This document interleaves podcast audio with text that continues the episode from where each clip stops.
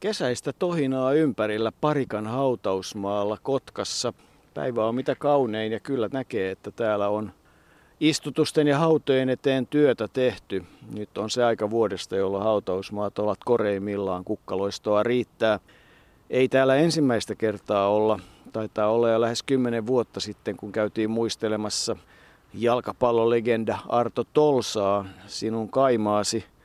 Mutta siitä oikeastaan tuleekin mieleen, että kun olet noin paljon matkustellut ja opiskellut mies, Arto, niin kerropa, kuinka monta sikaa on Nigeriassa?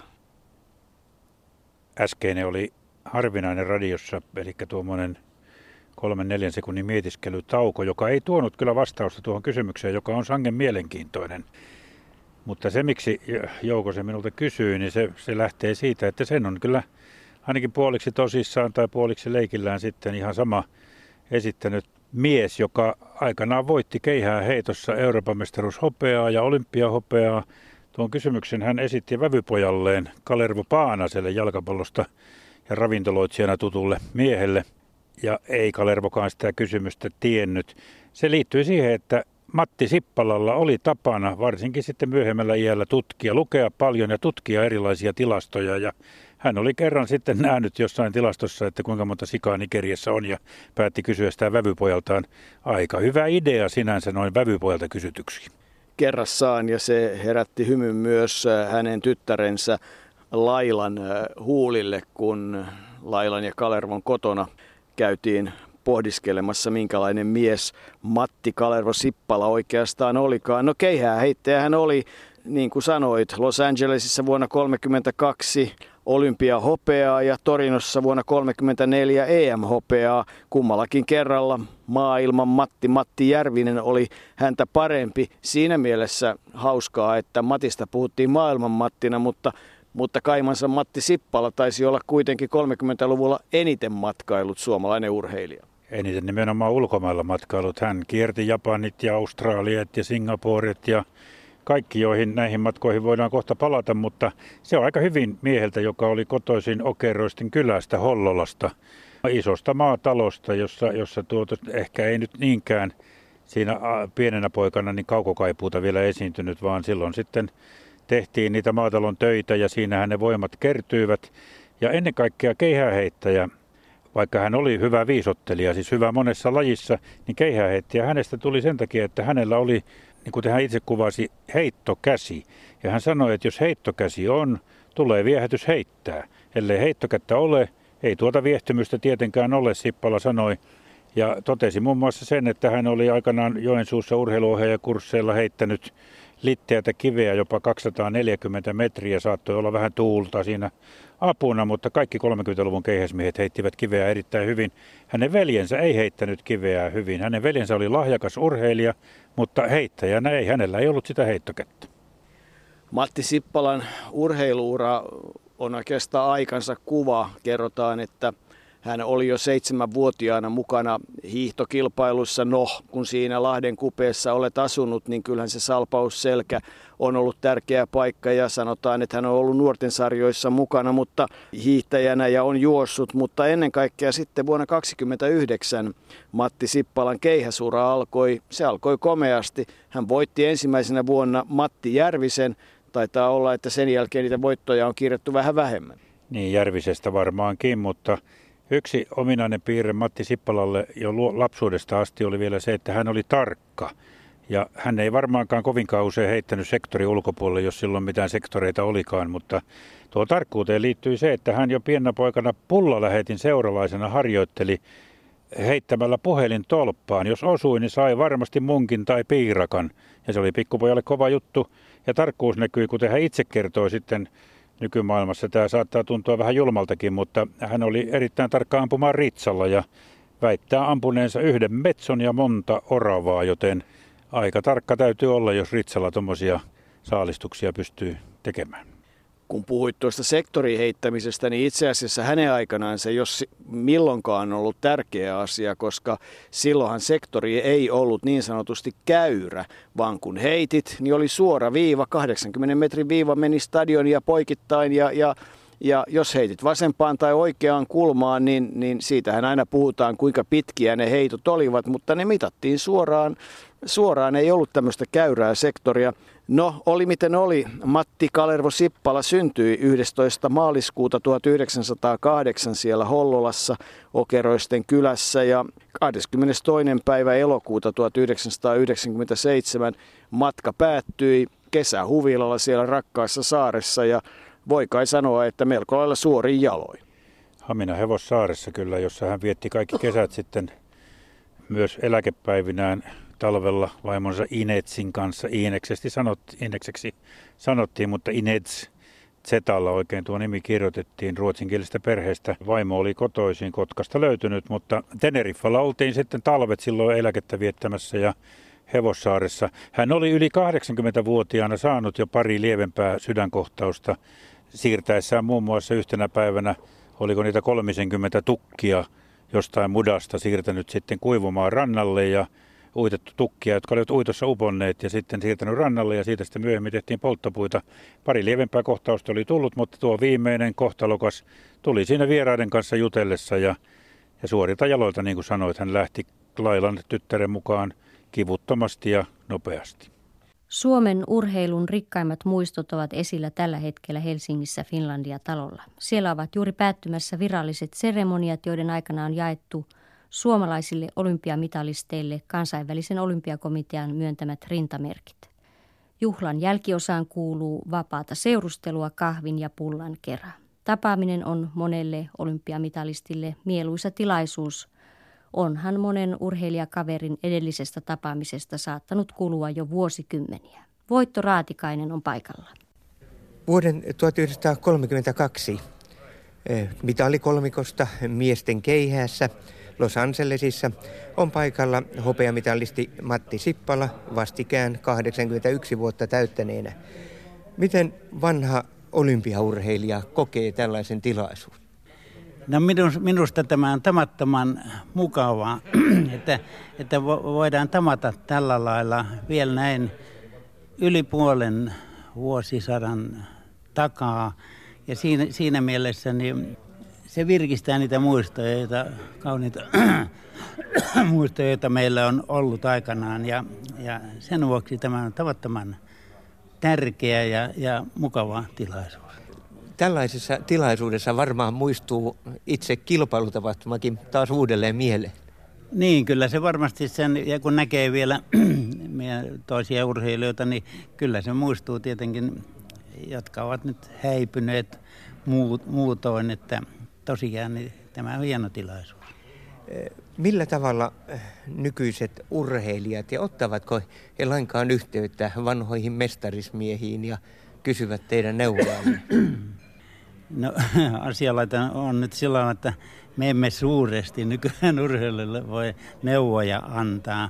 Jotakin viitteitä tietenkin, mutta, mutta me olimme siihen aikaan, kun minäkin urheilin ja, ja täällä olevat vanhat, niin kyllä me olimme niin paljon jäljessä nykyajasta ja nykyään systeemeistä, että, että siinä mielessä ei meihin ole paljon kai tarvetta ottaakaan yhteyttä, mutta muutenhan se on mukava tavata ja, ja tapaamme tietenkin silloin tällöin.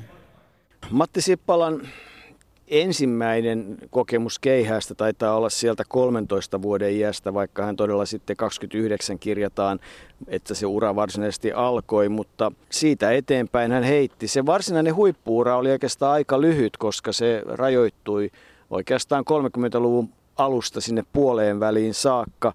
Sen sijaan jo alussa todettiin, että hän oli kova moniottelija, ei niinkään kymmenottelija, olkoonkin, että vuonna kolmekymmentä hänellä on kymmenottelun äs äm-hopeaa, mutta viisi ottelussa miehelle, jolla ei ole yhtään keihääheiton Suomen mestaruutta, niitä on kolme, eli vuosina kolmekymmentäyksi, kolmekymmentäviisi ja kolmekymmentäkuusi Matti Sippala oli viisi ottelussa Suomen mestari ja teki myös maailman ennätyksen tässä harvinaisessa ottelussa, tai siihen aikaan ihan virallisessa ottelussa, mutta nykyisin sitä oikeastaan enää ei ole. Ne lajit ja tulokset olivat pituus, kuusi pilkku seitsemänkymmentäkahdeksan keihästä, kuusikymmentäkaksi pilkku kolmekymmentäkahdeksan, kaksisataa metriä kaksikymmentäneljä pilkku kaksikymmentä, kiekkoa kolmekymmentäkahdeksan pilkku seitsemänkymmentäkaksi ja tuhatviisisataa metriä neljä pilkku kolmekymmentäneljä pilkku neljä. Ei niinkään huonosti Hollan Adonikselta, sata kahdeksankymmentäkolme senttiseltä ja kahdeksankymmentäviisi kiloa painavalta Matti Sippalalta. Ei mikään pieni mies. Ei pieni mies. Matti oli komea mies. Kyllä tuo lempinimi varmasti liittyy myös hänen ulkonäköönsä. Ja se hieno hetki sitten, jos kerran kaksikymmentäyhdeksän tuli ensimmäinen menestys, kuten tässä todettiin, ja jo kolmekymmentäkaksi olympiahopeaa, niin kyllä se olympiahopea oli, oli hänelle hieno hetki, ja se kolmen suomalaisen nouseminen Coliseomin Los Angelesin olympiastadionin korokkeelle.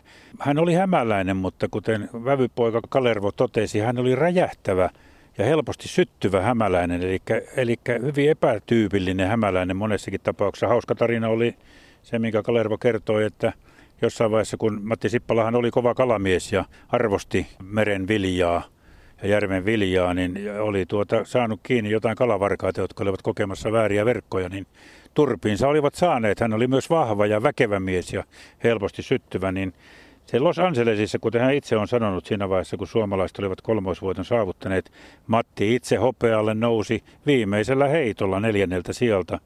Niin hän totesi, että olen herkkä ihminen, liikutun helposti. Kyllä me kaikki kolme koimme, että teimme urheilussa sen, mitä ihminen voi tehdä. Ainakin minä itkin. Niin, hän oli ilmeisesti ujo ja herkkä tietyllä tavalla, mikä tietysti sitten myöhempää uraa ajatellen ei tunnu oikein luontevalta, jos urheilukauppiaana on tehnyt hyvän tilin. Siinä mielessä Matti Sippalan taustathan ovat vähän erilaiset suomalaisille huippu-urheilijalle, että se Okeroisten talo ei ollut ihan pieni talo ja, ja siinä mielessä hän ei lähtenyt köyhistä oloista, vaan itse asiassa varsin varakkaista oloista. Mutta tuohon äkkipikaisuuteen niin onhan sen saanut kokea myös viidetaiteilijana tunnettu Veikko Lavi, joka päätti, että kun kerran kuulan työntökilpailussa Veikko Lavi oli siis hyvä kansallisen tason kuulantyöntäjä, tuli niin sanotusti turpiin Matti Sippalalta, niin jonkinlaisessa pienessä laitamyötäisessä kannattaa sitten mennä haastamaan miestä hänen urheilukauppaansa. Näinhän vepaili Veikko Lavi oli tehnyt, ikään kuin saadakseen hyvityksen sille tappiolle, jonka hän koki kuulantyönnössä. Ja siellä urheilukaupassa Matti Sippala, kuten aina, oli puku ja kravatti päällä ja vepa tuli sinne sitten vähän nauttineena ja totesi, että et painissa ainakaan pärjää ja otti kaulasta kiinni ja rupesi vääntämään, mutta, ja yleisöä niillä asiakkaita oli ympärillä, mutta niinhän siinä kävi, että vepa senkin matsi hävisi, ei voinut Matille mitään. Matti oli väkevä mies. Hänellä oli kaksikin urheilukauppaa parhaaseen aikaan Kotkassa ja taisi olla joku ruokalakin jossain vaiheessa, kun hän sieltä Hollolasta Kotkaan tuli ja Kotkasta löytyi sitten tuo elämänkumppanikin ja syntyi neljä lasta. Kotkalaiset tietävät Matti Sippala hyvin ja, ja todella tuo Hevossaari, Hamina Hevossaari, se oli sitten se henkireikä ja se kesäpaikka, jossa lapsetkin paljon aikaansa viettivät. Kaikki kesät itse asiassa aina koulujen kesälomien aikaa.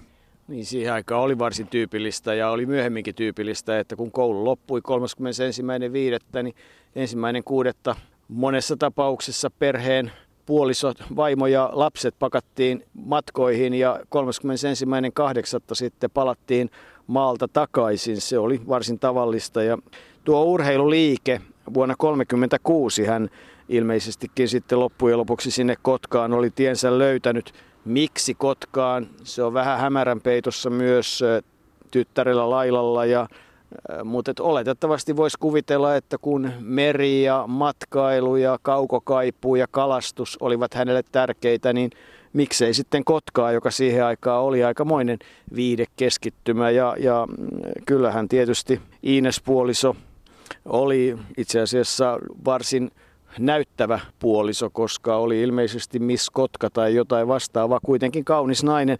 No, kolmekymmentäkuusi Pertti Mattilan kanssa tuo urheiluliike perustettiin ja siinä se torin varrella oli pitkään ja hyvin menestyi, kunnes sitten Kotkaan tuli liikekeskus ja se on tietysti aika kuvaavaa, että siinä vaiheessa ilmoitettiin, että kuulkaapa Sippala, teille on varattu tästä meidän liikekeskuksesta ne urheiluvälinekauppa ja Ja tota, oletamme, että tulette sinne vuokralle. Vuokra tosin taisi olla nelinkertainen vanhaan kiinteistöön. Ja jos ette tule, niin kyllä helbärit Porvoista mielellään tulevat. Tee siinä sitten ratkaisuja. No Matti Sippala meni, mutta, mutta myöhemmin sitten kävi ilmi, että, että se nyt ei tainnut niin kannattaa. Ja se liike lopetettiin Karhulassa. Hän taisi vielä sitten jatkaa. Mutta hyvin hän pärjäsi liike-elämässä. Ja Antero Kekkonen, Kotkaa hyvin tunteva vaikuttaja, sanoi, että Että kyllä, kyllä Matti Sippala Kotkassa oli niin kuin yleisesti pidetty, vaikka hän maailmankatsomukseltaan työläiskaupungissa ja satamakaupungissa oli porvari, niin, niin taisi olla, että ihan vaan vakavimmat taistolaiset olivat sitä mieltä, että pitääkö porvaria elättää, mutta muuten yleisesti hänen kaupassaan käytiin. Tuo urheiluvälinen liikkeeseen liittyy myös tietyllä tavalla hänen, hänen tuota, uransa loppu olympiakävijänä, eli hän itse kertoo, että silloin kun he keväällä muuttivat ennen Berliinin kisoja Kotkaan ja perustivat tuon urheilukaupan, kuten sanoit Pertti Mattilan kanssa, niin hän sanoi, että seisoskelu tiskin takana jäykisti, tekniikka reistaili, painoki oli vähän noussut, maalaistalon työt olivat jääneet ja harjoittelu niiden kautta. Ja niin hän sitten Berliinin karsinnassa jäi neljänneksi ja kolmantena miehenä Berliiniin lähti Kalervo Toivonen, joten siihen hänen uransa loppui. Se ura oli todella varsin lyhyt, mutta siihen sisältyi kyllä paljon sitten tuota matkailua. Eli kun puhuttiin, että hän oli viisikymmentäluvulla varmasti eniten ulkomailla matkailut suomalainen urheilija, niin kyllähän se alkoi jo sieltä Los Angelesin kisoista se matkailu, kun pojat lähtivät maailmalle. Eli Sippala lähti Matti Järvisen, Kalevi Kotkaksen, Werner Toivosen, Martti Matilaisen ja Martti Luomasen kanssa unelmamatkalle, kuten sanottiin, Japaniin ja Koreaan. Laivalla Honolulun kautta Yokohamaan, ja hän kertoo itse, että kiersimme kaikki Japanin saaret ja sieltä sitten Koreaan ja kotiin tultiin Suezin kanavan kautta. Kesti lähes puoli vuotta tuo reissu, mutta tuliaiset olivat hyvät. Niin, se on hyvä tarina, miten pojat sitten matkailun jälkeen saapuvat sinne Okeroisiin ja Ja eihän se nyt tietysti se auto ihan yhtä tavallinen ollut kuin tänä päivänä, mutta kolme niitä oli tullut sinne vastaan autoja. Ensimmäiseen pantiin Matti, toiseen hänet kenen keihäänsä ja kolmanteen taidettiin laittaa matkatavarat ja ennen kaikkea tuliaiset, jotka sitten vietiin sinne kotitaloon.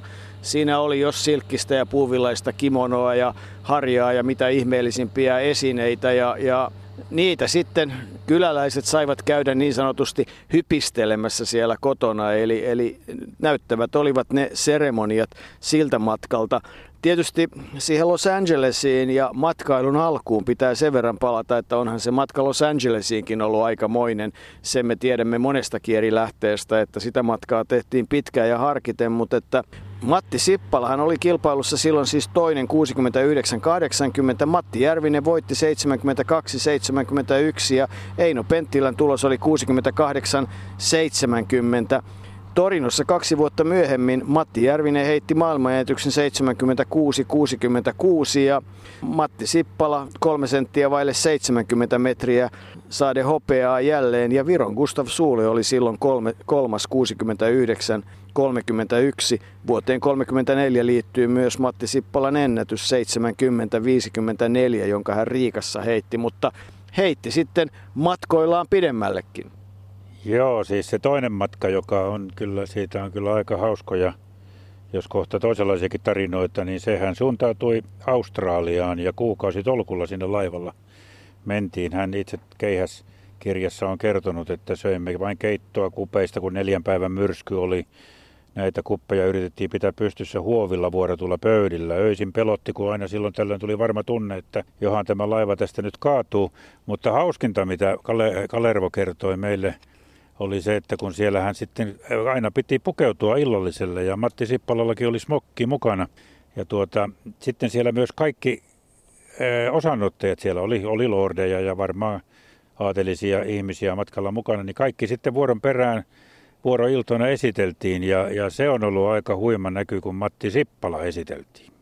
Niin, kyllä, kyllä varmasti se on ollut ja, ja miten sitten esitellään se hänen taitonsa, että runoilijan on tietysti helppo kertoa runoa ja laulaja laulaa ja, ja niin edelleen, mutta miten sitten laivalla keihästä heität, mutta olihan siihenkin sitten luovia ratkaisuja olemassa, koska Matti Sippala sen lisäksi, että oli myös keihääheittäjä, niin oli hyvä kiekonheittäjä ja en tiedä, mitä kokki ja ravintolaväki ajatteli siitä, että yleisölle haluttiin näyttää, miten asioita heitellään. No, Pimenevään iltaan valoheittimet kannelta ja Matti Sippalalle porsliinia käteen. Lautasia, nehän ovat kuin pikkukiekkoja.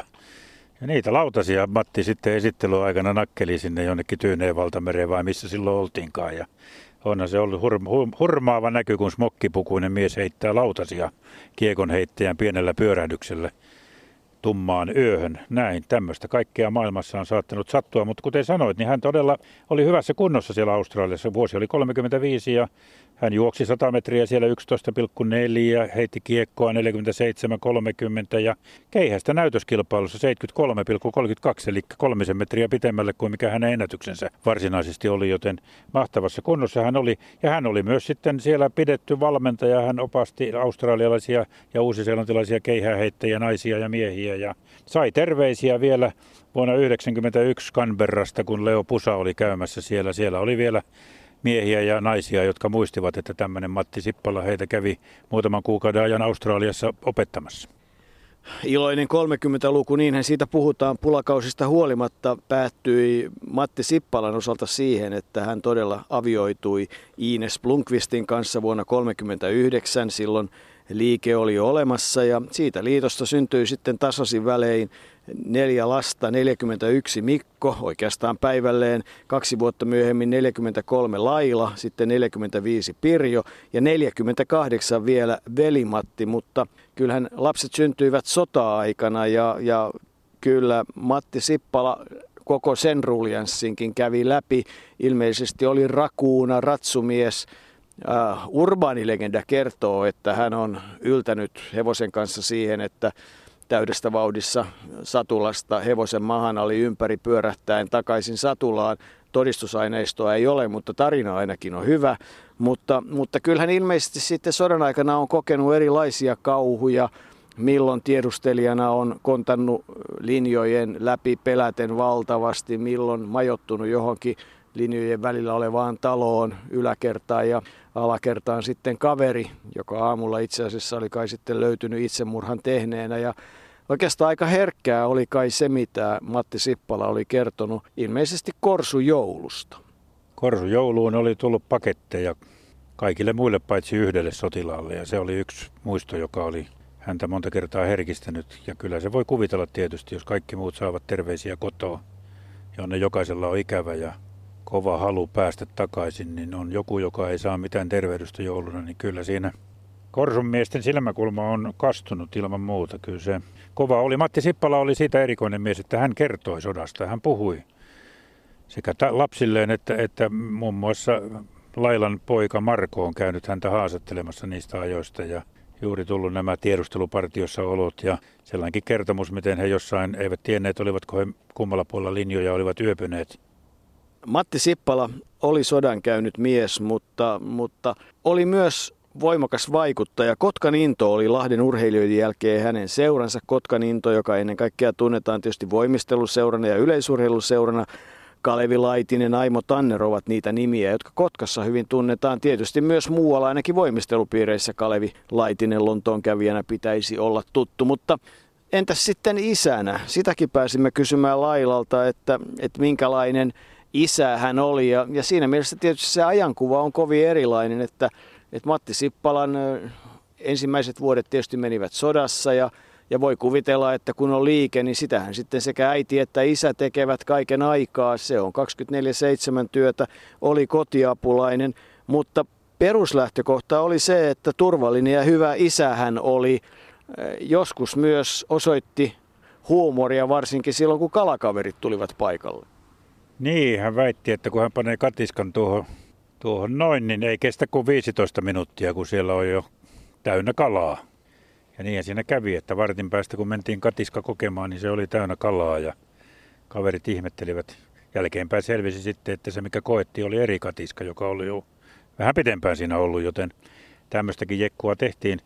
Hän oli, niin kuin sanoit, niin hän oli hyvä isä, mutta hän oli niin kuin sen ajan isä, eli kyllähän siinä kuri lapsille oli, oli aikamoinen ja tietyllä tavalla etäinen, että isä sai hakea sitten mukaan leikkiin tai tanssiin tai harrastuksiin, jos, jos sitä halusi. Ei hän sillä lailla tyrkyttänyt itseään. Pitsaa eivät kovin usein saaneet, kertoi Laila.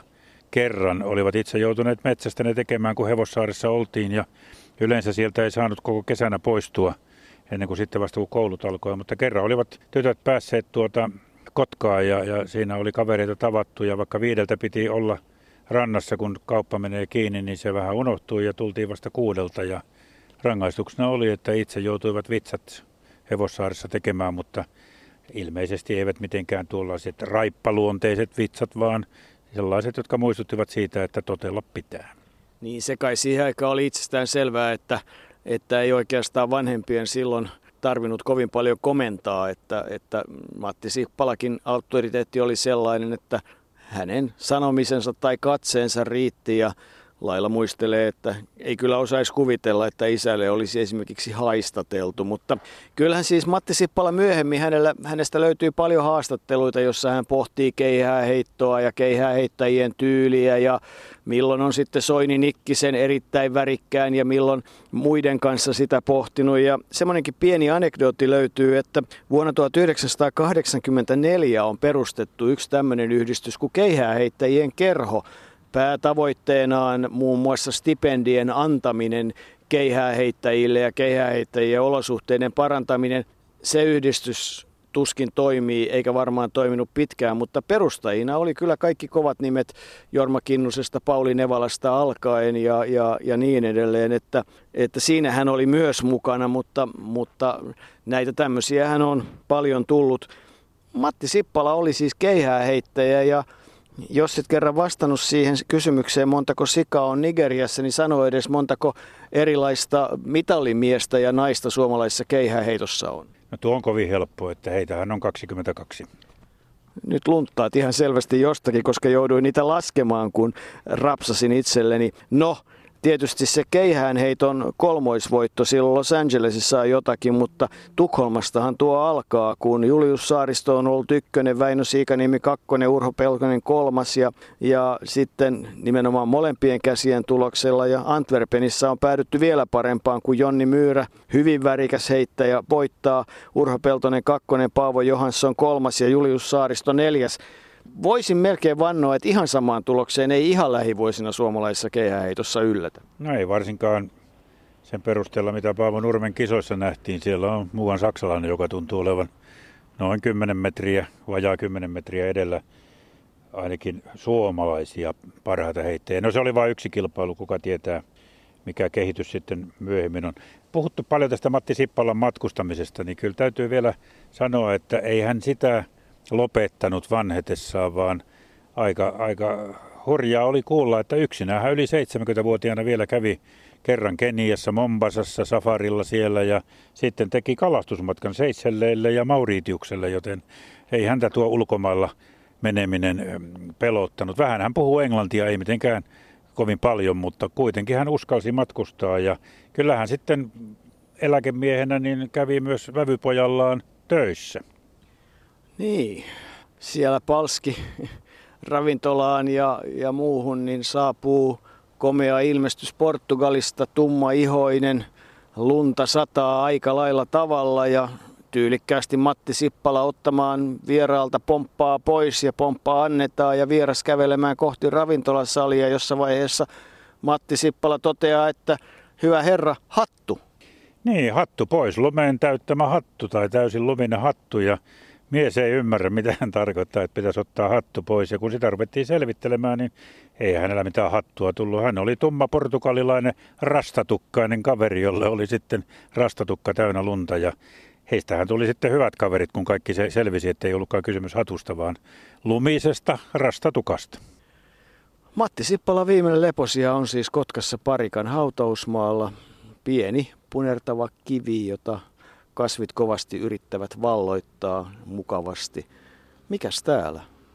Viimeinen hieno leposija rakkaassa Kotkassa, jonne Matti Sippala tiensä löysi ja jossa hän elämänuransa rakensi.